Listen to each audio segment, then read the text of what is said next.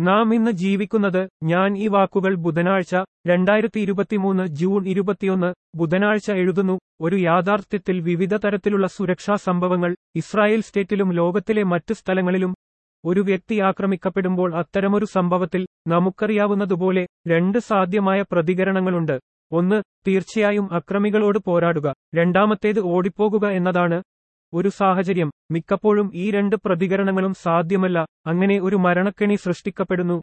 അതിലുപരിയായി പല വികലാംഗർക്കും ശാരീരിക വൈകല്യം വൈകല്യമുള്ള വ്യക്തിയെ സ്വയം പ്രതിരോധത്തിനായി തോക്ക് പിടിക്കാൻ അനുവദിക്കുന്നില്ല. അത്തരമൊരു സാഹചര്യത്തിൽ ഉപയോഗിക്കാൻ കഴിയും.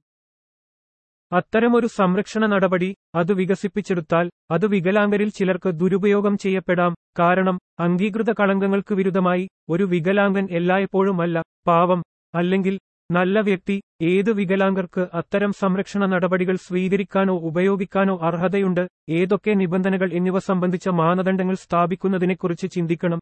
ജറുസലേം ഇസ്രായേലിൽ